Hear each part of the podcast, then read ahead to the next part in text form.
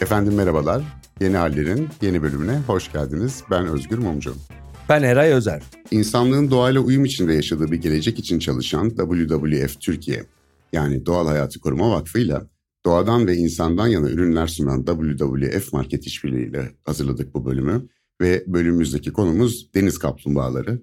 Bu konu Eray Bey'i çok heyecanlandırdı ve büyük bir şevkle konuyu hazırlanırken konuştuğumuzda bana deniz kaplumbağalarının evrimini incelemeye başladığını söylemişti.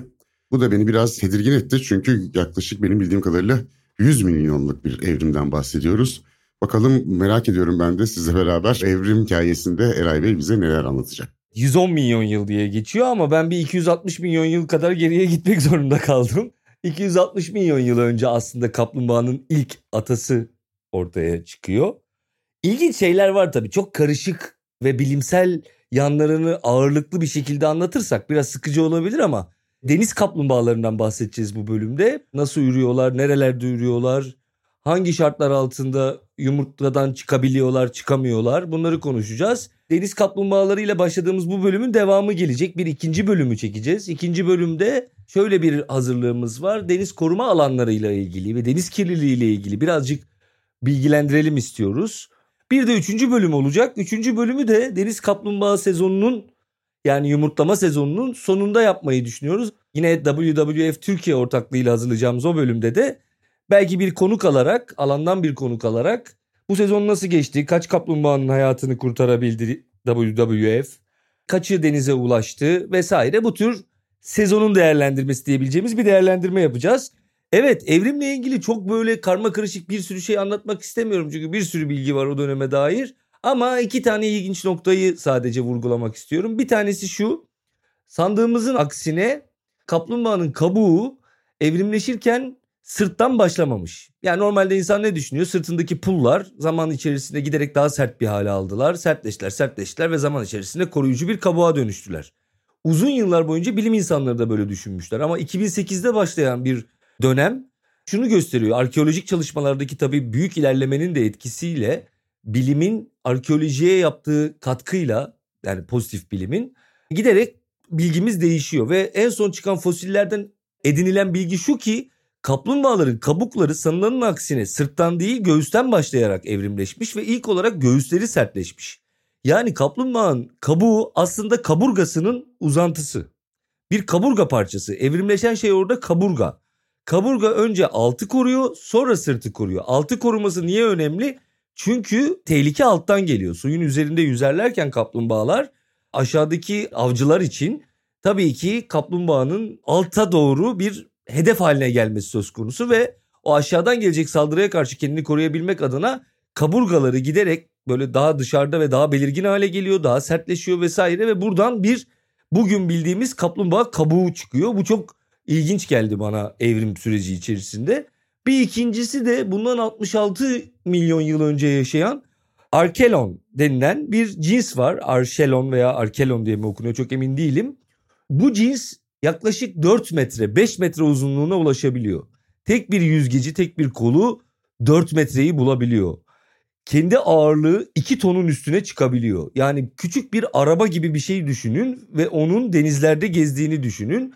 Tıpkı dinozorlar gibi o dönemde işte asteroidin çarpması, iklim değişikliği vesaire o dönemde yaşanan 66 milyon yıl önce bu türün de sonu geliyor. Bu da ilginç kaplumbağalar adına. Günümüze kaplumbağalardan, deniz kaplumbağalarından sadece 7 tür ulaşabiliyor. Zeytin yeşili kaplumbağası, deniz kaplumbağası yani. Gündüz yuvalayan deniz kaplumbağası, iribaş. İribaş deniz kaplumbağasına biz karette karetta yani orijinal ismini söylemeyi seviyoruz. Çünkü kolay söyleniyor. Diğerleri öyle değil. Ve aynı zamanda karette karettalar Türkiye'de bulunan iki türden biri. Atmaca gagalı deniz kaplumbağası, yeşil deniz kaplumbağası, deri sırtlı deniz kaplumbağası ve bir de düz kabuklu deniz kaplumbağası olmak üzere 7 tür var şu anda dünya sularında yaşamaya devam eden. Fakat Eray Bey ben de bu konuya çalışırken şunu fark ettim. Herhalde caretta caretta kendi ismi yerine latincesini yeğlediğimiz benim bildiğim tek hayvan ve de latincesinin de kendi isminden daha sevimli olduğu tek hayvan. Yani iri baş mı demek istersin, caretta caretta mı demek istersin? İrbaş hakikaten yani İngilizce'de yine loggerhead falan diye böyle bir şey yapıyor. Kafası daha Ama büyük. o da- gövdesine oranla kafası daha büyük Ya diye söylüyorlar o da, ama ona, o da ana dilimiz İngilizce olmadığı içindir diyeceğim. Orada da bir, şimdi durduk yere bir pub'da biriyle karşılaşıp adamın loggerhead desen o da sana kafa atabilir yani. Çok ho- hoşuna gitmeyebilir. Bu arada Caretta'nın adının iri baş olmasının sebebi o kuvvetli çenesi ve başının gerçekten iri olmasından kaynaklanıyor. Yani ismini de hak eden bir kaplumbağa olduğunu söyleyebiliriz. Dedin ya kaburgadan aslında başladı bu hadise. Ondan sonra kaburgası bir uzantı olarak etrafını sardı. İşte kabuk oluştu. Niye? Tehlike alttan geliyor dedin. Ve doğru evrim bakımından mantıklı geliyor kulağa. Öte yandan artık tehlike sadece alttan gelmiyor. Şu anda alttan, üstten, yandan her yerden tehlike altında bu kaplumbağalar ve hani ne kadar kabuk sararsa sarsın etrafını bu tehlikeleri tek başına şu anda bizim yardımımız olmadan atlatamayacak gibi gözüküyor. Aslında hani aslında gölge etmeseniz başka ihsan eylemem diyecek herhalde karetta dinlense ya da diğer su kaplumbağaları. Ama şu durumda insandan kaynaklı birçok tehlikeyle karşı karşıyalar. Zaten zor bir hayatı var bu kaplumbağaların fakat insan devreye girdiği zaman yani insan eliyle gerçekleşen bu iklim değişikliği, işte plansız denetimsiz kıyı yapılaşmaları, hepimizin bildiği bu ışık kirliliği meselesi, petrol sızıntısı, tahrip edici balıkçılık faaliyetleri, işte kasti öldürenler var bu kaplumbağaları inanılmaz ama. E, deniz atıkları, ticareti yapılıyor kimi yerlerde yasak olmasına rağmen. Balık ağlarına kazara takılan kaplumbağa sayısı her sene 132 bin olduğu tahmin ediliyor. 44 bin deniz kaplumbağasının da balık ağlarına takılıp öldüğü tahmin ediliyor. Ve bin yumurtadan sadece biri erişkin bir deniz kaplumbağası olabiliyor. Yani bu zor yetişen bir canlı türü ve maalesef insanlar tarafından kuşatma altına alınmış gibi gözüküyor. Korumaya muhtaç olduğu konusunda hiçbir tartışma yok. Çünkü doğal halinde bıraksak bile zaten bir sürü zorlukları aşarak hayata tutunan ve bu açıdan da çok çarpıcı bir yaratık. Yani insan deniz kaplumbağası ile ilgili çalışmaya başladığında bu kadar ilginç şey bulacağını bilemiyor. Mesela bizde en çok görülen kaplumbağalardan bir tür ki Akdeniz popülasyonunun yarısına yakını bizim sahillerimizde ve Kıbrıs'ın kuzeyinde yuva yapıyor. Yani yumurtluyor ve oralarda yaşıyor. Daha sonra Afrika'ya doğru göç ediyorlar. Yeşil deniz kaplumbağası. Biz yeşil deniz kaplumbağası diyoruz ama bu kendi renginden ileri gelmiyor. Yani yeşil bir kaplumbağa görmeyeceksiniz. Yağlarının rengi yeşil. Niye? Çünkü daha çok yosunlarla beslenen otobur bir tür. Mülayim bir hayvan yani. Öyle çok diğerleri gibi deniz yaratıklarına vesaire saldırmayıp daha sakin yosun yiyor filan böyle hayatına devam ediyor. Yavruyken de üstü siyah, altı beyaz oluyormuş. Yetişkinlikte rengi, kabuğunun rengi kahverenginden zeytine değişen bir skalada. Kabuğunun altındaki yağ dokusunun yeşiliğinden dediğin gibi. Yani eğer sahilde yavru bir kaplumbağa görürseniz gri'nin tonlarını taşıyorsa bir karetta olduğunu anlıyoruz. Eğer yavruyken üstü siyah altı beyazsa bu bir yeşil deniz kaplumbağası oluyor. Yani yaklaşık bir buçuk metreye kadar büyüyebiliyorlar. Yaklaşık yine 120-130 kilolara, 150 kilolara kadar ulaşabiliyorlar. Korunmaya muhtaç bir tür olduğunu söyledik. Kaplumbağaların yumurtlama süreci çok ilginç Özgür. Bakınca onu görüyoruz. Önce şöyle düşünelim. Bir yavruyu alalım. Yavru yaklaşık olarak 2 ay boyunca işte bir kuluçka dönemi var. Şeyi merak ettim. Oksijen nasıl oluyor diye. O kumların granüllü taneli olması sayesinde oksijen aşağıya kadar ulaşabiliyor. Ve yumurta dışarıdan oksijeni içeriye doğru alabiliyor mesela. Çok enteresan. Yumurtadan çıktıktan sonra 80 santimetre ile 1 metre arasında bir çukur kazılıyor bu anne tarafından yumurtaları bırakmak için. O 80 santimetrelik mesafeyi 4 ila 7 günde kat ediyorlar. Yani yumurtadan çıktıktan sonra kumun üstüne varması yaklaşık bir haftaya yakın sürebiliyor. 80 santimetreyi kat etmesi inanılmaz bir şey. Bu süre içerisinde göbek bağına bağlı bir yumurta sarısını tüketerek besleniyor. Ve çıktıktan sonra en duyarlı olduğu şey ışık. Işığa doğru gidiyor. O yüzden sahillerde işte karartma yapılması gerekiyor yumurtlama alanlarında. Çünkü eğer yapay bir ışık olursa ona doğru gidecek. Esas ayın denize yansıması ve işte şavk diye tarif ettiğimiz o şey kaplumbağayı kendine doğru çekiyor. Ve ondan sonra bir suya ilk girdiği anda bir yüzme delirmesi diye bir şey geliyor. Böyle tarif ediyorlar. Swim frenzy diyorlar değil mi ona İngilizce? Swim frenzy. Evet giriyor ve deli gibi yüzmeye başlıyor. Günlerce sürüyor bu. Çünkü niye bir an evvel kıyıdan uzaklaşması lazım? Çünkü kıyı demek tehlike demek. Sanılanın aksine mesela kurbağa yavruları gibi değil daha çok açık denizlerde ve yosunların içerisinde kendilerine saklanma alanları buluyorlar ve bir kayıp dönemleri var. Yani az değil. 7 yılıyla 12 yıl arası kayboluyorlar ortalıktan. Ne yaptıklarını bilmiyoruz. Bilim insanları o zamanın teknolojisiyle üzerine uydu takip cihazları yerleştiremiyorlar. Zaten işte ne bileyim ben büyük bir madeni para gibi bir şey zaten hayvancağız. Onun üstüne ne koysan hayvan zaten yüzemez. Dolayısıyla 7 ila 12 yıl sonra artık ergen hale geldiğinde kaplumbağanın nerede ne yaptığından haberdar olabiliyoruz. Yani kaplumbağaların çocuklukları meçhul değil mi bizim için? Yani çocukluk dönemini nerede geçirdiklerini bilmiyoruz. Evet meçhul. Bilinmeyen çocukluk dönemi oluyor. Fakat yakın zamanda 2017'de bir araştırma var. Güneş enerjisiyle çalışan çok küçük takip cihazları yerleştirmişler sırtlarına. Suyun üstüne yaklaştığında güneş ışığını alıyor. Cihaz o sırada aktive oluyor ve konum bildiren bir e-mail atıyor o takip cihazı uydu aracılığıyla. Yani kaplumbağanın yavrusundan bir e-mail alıyorlar. Buradayım abi ben diye haberiniz olsun diye. İşte ona bakıldığında şunu görüyorlar daha çok açık denizlerde büyük dev şeylerin yosunların içerisinde su altında gizlenerek yavru balıklar da akvaryumculuk yapan balık besleyenler bilir böyle yavru balıklar için bazı durumlarda yoğun akvaryum bitkileri alırsınız ki aralarında gizlensin o yavrular ve diğerleri tarafından yenmeden yaşayabilsinler. Benzer bir şekilde onlar da büyük yosunların içerisinde yatıyorlar. Dinlenme halinde erişkin bir kaplumbağanın kalbi 9 dakikada bir kere atıyormuş hocam. Valla yani tebrik etmek gerekiyor gerçekten. Bizde dakikada 90 kere falan atıyor. Bu da şey, şeyi göstermiyor mu? Hani sakin insanların daha uzun yaşadığına dair bir söylence vardır. İşte sakinleşince uzun yaşıyorsun demek. Yani kaplumbağa da kısa süre yaşamayan bir hayvan değil neticede. Hani türlerine göre değişmekle beraber. Ya şey oluyor tabii bunlar benim anladığım kadarıyla sahilden çıkıyorlar başlıyorlar yandım Allah diye yüzmeye. Kendilerine besiye çekebilecekleri bir yere gidiyorlar. Palazlanmak için galiba orada yiyorlar, içiyorlar. Onu da içgüdüsel olarak biliyorlar nerede olduklarını, konumunu herhalde. O besiye çekebilecekleri yeri ya da bir şekilde seziyorlar. Büyük bir ihtimalle uzunca bir sürede orada kalıyorlar. Sonra erişkin olarak döndüklerinde karette karette iki senede bir, yeşil kaplumbağası üç senede bir kuluç kalıyor. Bu yeşil kaplumbağa ve karette karette aslında Doğu Akdeniz Havzası bunların en çok bulunduğu yerler. Yeşil kaplumbağa için iyice Doğu Akdeniz Havzası. Yani neredeyse hepsi orada. Bazen Batı Akdeniz'de genç yetişkin karettalar görülüyormuş. Herhalde onlar maceracı olanlar. Yani bu sıkıldık bu Doğu Akdeniz'den Batı Akdeniz'de acaba ne dönüyor diye oralara kadar bazı karettaların gittiğini görüyoruz. Bu ışık meselesi, ışık kirliliği meselesi karetta karettaların zaten denize kavuşabilmeleri için kullandıkları en önemli aracın ellerinden alınmasına yol açıyor. Çok önemli bir mesele. Yani çocukluğumda bile bilirdim bunu. Çünkü hep o konuşulurdu. Neden? Bunlar çıktığı zaman karetta karettalar e, bakıyorlar yavrular neye görecekler? Yatay en parlak ışık kaynağına gidecekler. Çünkü ayın yansımasına gidiyorlar aslında denizin üzerindeki. O ancak onlara denizi gösteriyor. Fakat siz sahil kısmına turistik tesisler yaptığınız zaman, şehirleşme başladığı zaman kafaları karışıyor. Nereye gideceklerini bilemiyorlar.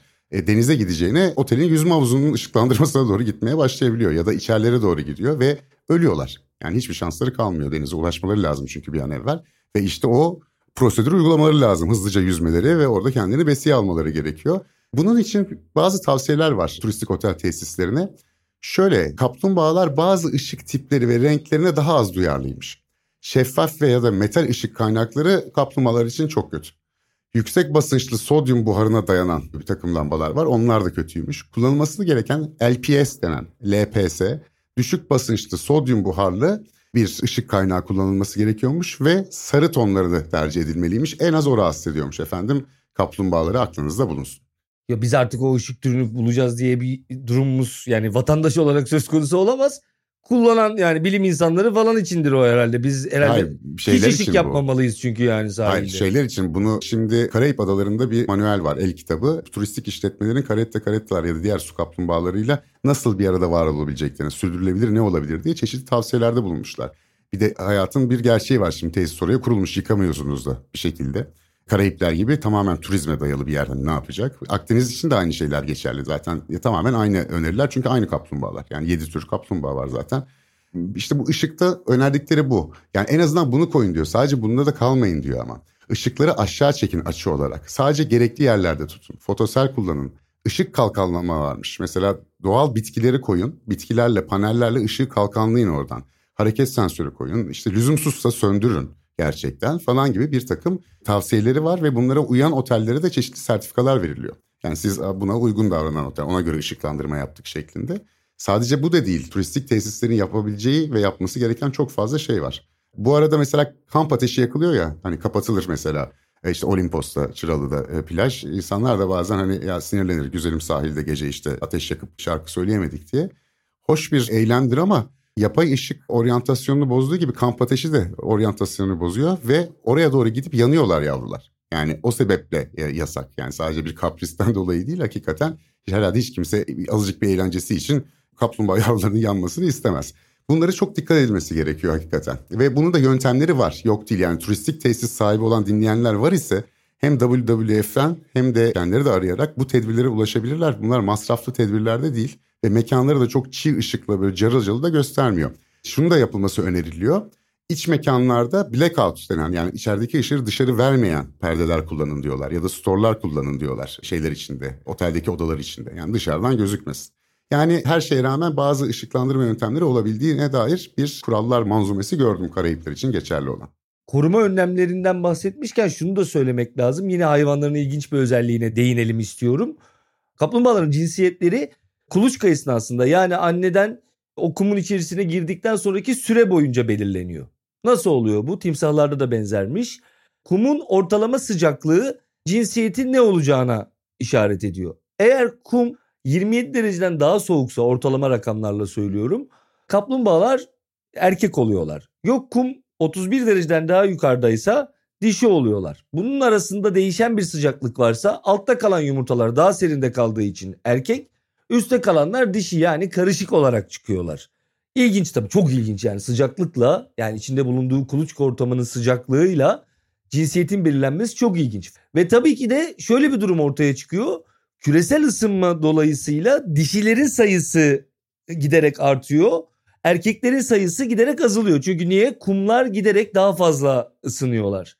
Bu da aslında gündelik hayat pratiğimiz içerisinde küresel ısınmanın giderek artması için yaptığımız her şey bir yandan hem bizleri olduğu kadar kaplumbağaları da etkiliyor. Yani ortalama sıcaklıkları arttıkça daha çok dişi popülasyonu artıyor kaplumbağalarda, deniz kaplumbağalarında ve dolayısıyla erkek popülasyonu hızla düşüyor.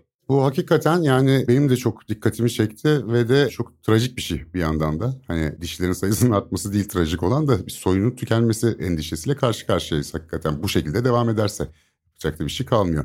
Zaten deniz kaplumbağaları nesli tehlike altında türlerin ticaretine ilişkin bir sözleşme var. Onun içinde bir liste var, ek bir listesi. Onun uyarınca zaten ticareti yasak maalesef birçok ülkede e, bir şekilde kimisi işte maalesef yemek için ya da başka işte şifalı özellikleri olduğunu düşündükleri için, kozmetikleri için falan bir deniz kaplumbağası ticareti varmış. Halen kısmen sürüyordur ancak bir uluslararası sözleşmeyle bu yasaklanmış durumda.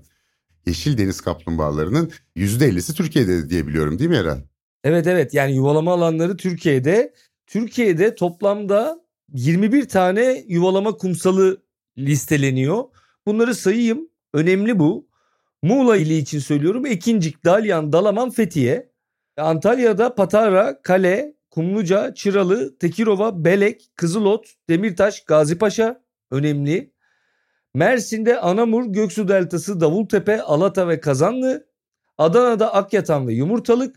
Hatay'da Samandağ. Bunun haricinde yine Akdeniz kıyılarında Alanya, Erdemli ve Dört Yolda da yuvalama yapıldığı kaydediliyor. Şu anda o 21 yuvalama kumsalı içerisinde yer almasa da bu diğer üçünde de yuvalama yapıyormuş hayvanlar. Şunu da söylemem lazım. Ben Anamur'dakini gördüm mesela ve o yakınlarda oturan tanıdıklarım da var. Kendileriyle de konuştum ve gördüğümüz manzara çok iç açıcı değildi. Hakikaten insanlar o kumsala gidip işte o jipleriyle de dört çekerleriyle orada drift atıyorlar vesaire. Yani o kabukları eziyorlar, ediyorlar. Dünyanın en güzel yeri bu arada Anamur'un o kumsalı.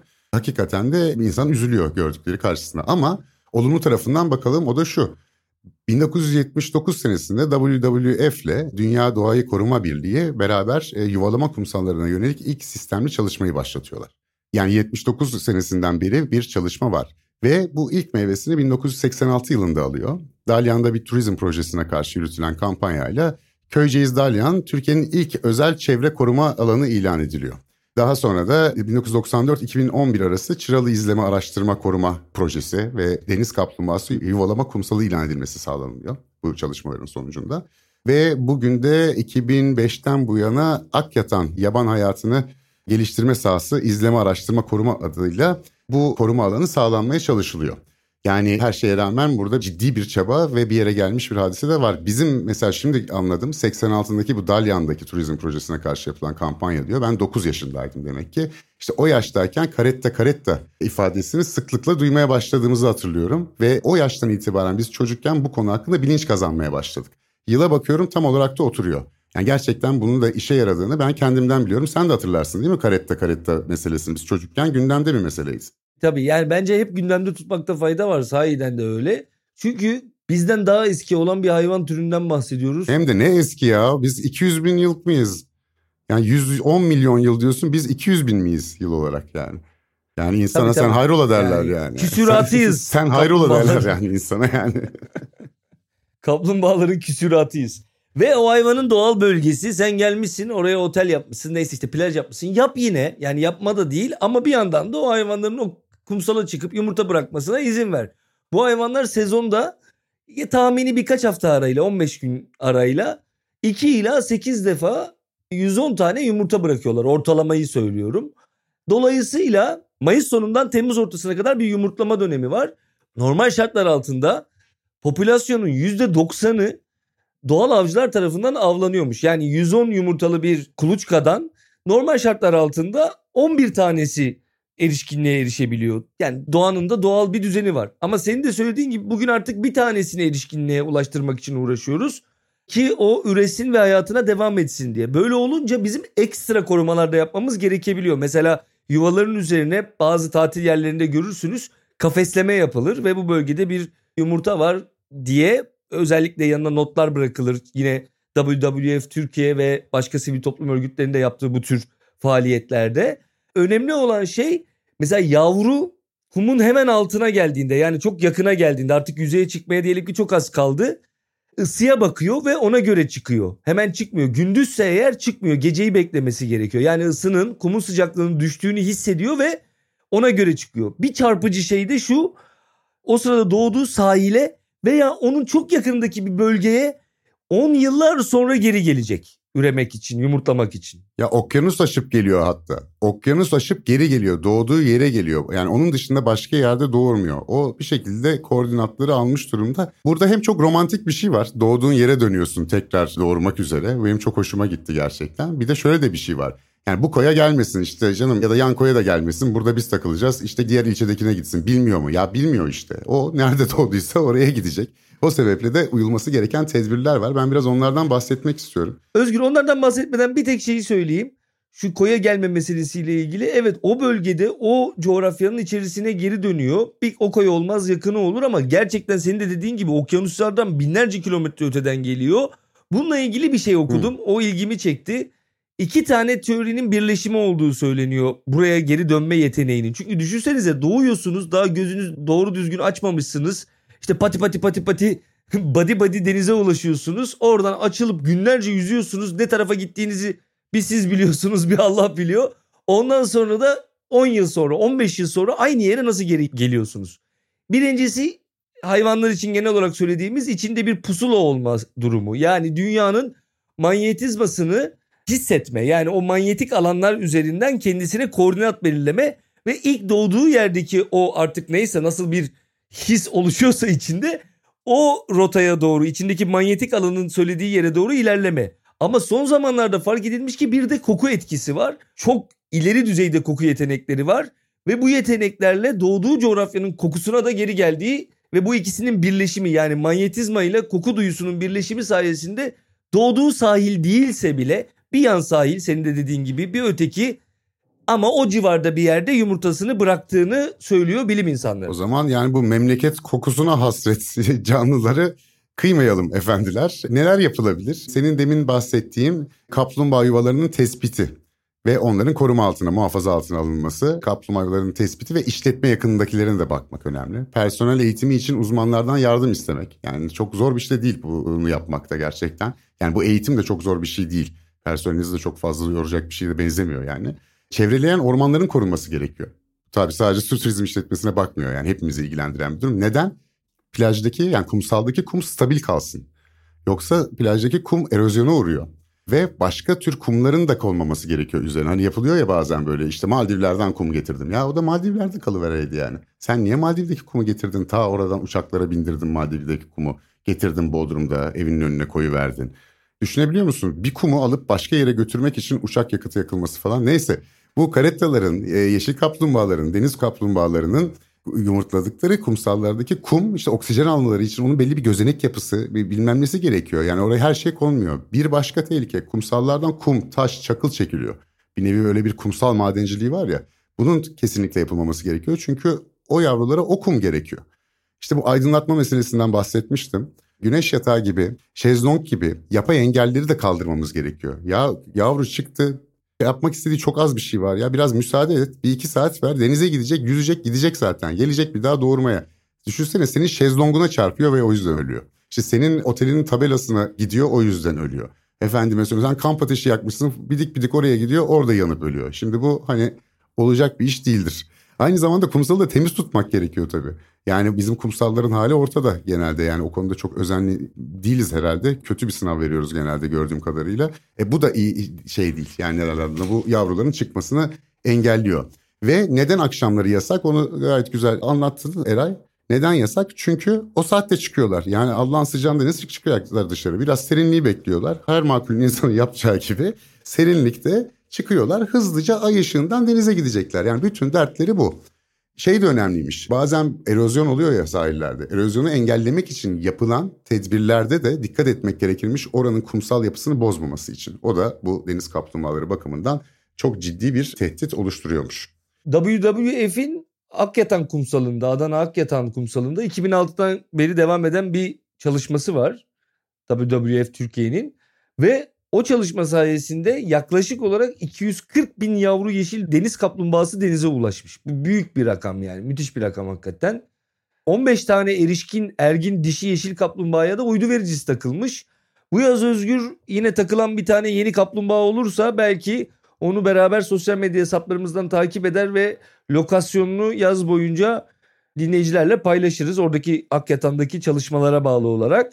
1 Haziran'da başlıyor Akyatan'da çalışma 15 Eylül'e kadar sürüyor. İşte o yüzden dedik 3. bölümü biz Eylül ayının başında belki çekeriz ve sezonun nasıl geçtiğini değerlendiririz Akyatan'da. Çünkü önemli.